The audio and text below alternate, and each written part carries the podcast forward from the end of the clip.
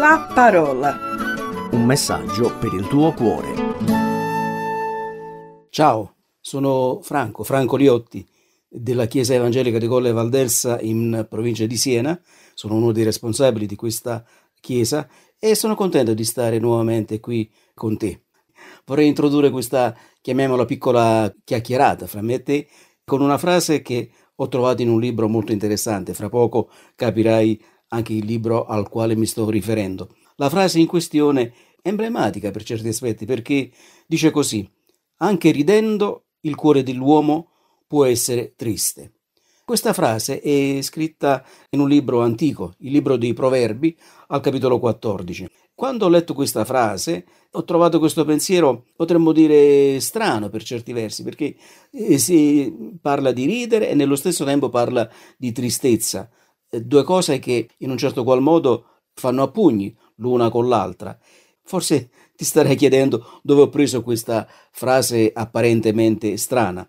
E l'ho trovata in una, possiamo dire, in una biblioteca, in un libretto che è una specie di raccolta di massime, chiamiamole così.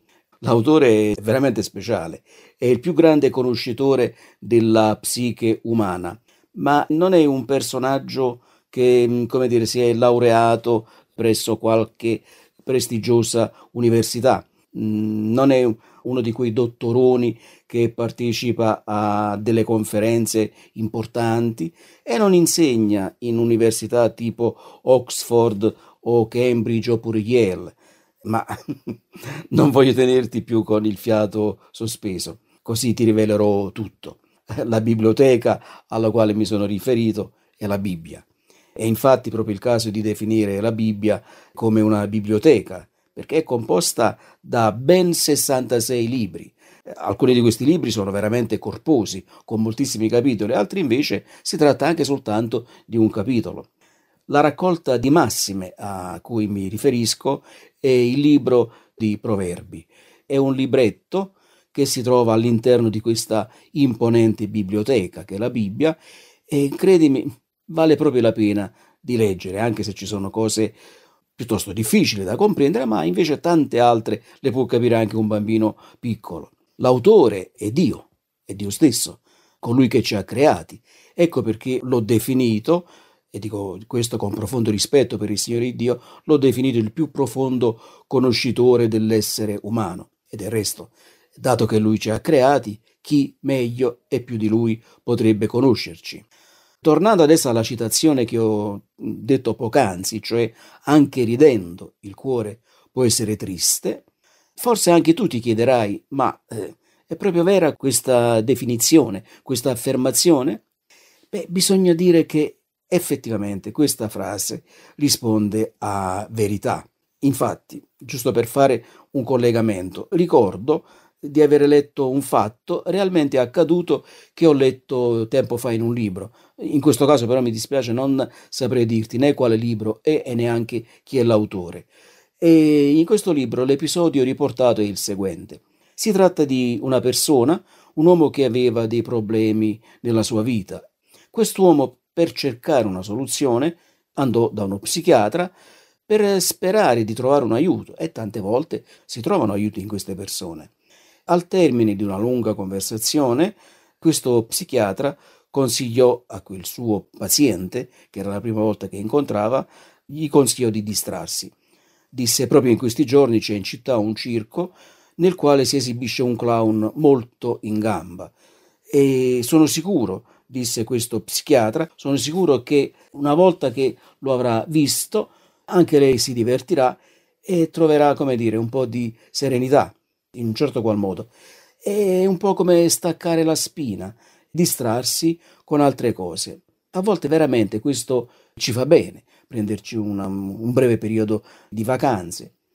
Questo poveretto, quest'uomo che era andato dallo psichiatra, lo guardò con uno sguardo veramente triste e disse, dottore, guardi che quel clown di cui lei sta parlando sono proprio io.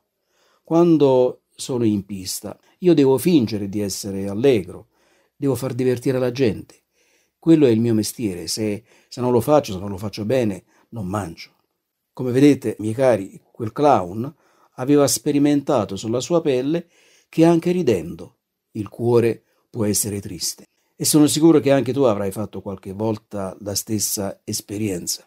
Magari ti è venuto spontaneo, come dire, recitare, fingere una parte.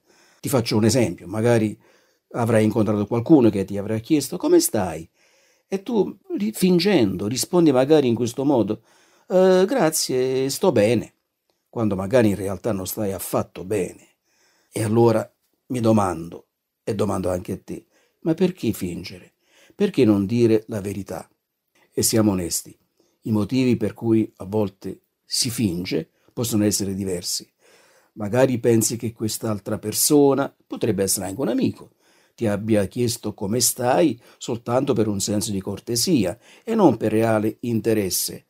Oppure fingi perché non vuoi scoprirti, perché non vuoi che l'altro sappia che proprio tu sei in difficoltà, oppure perché non vuoi caricare di un peso questa persona.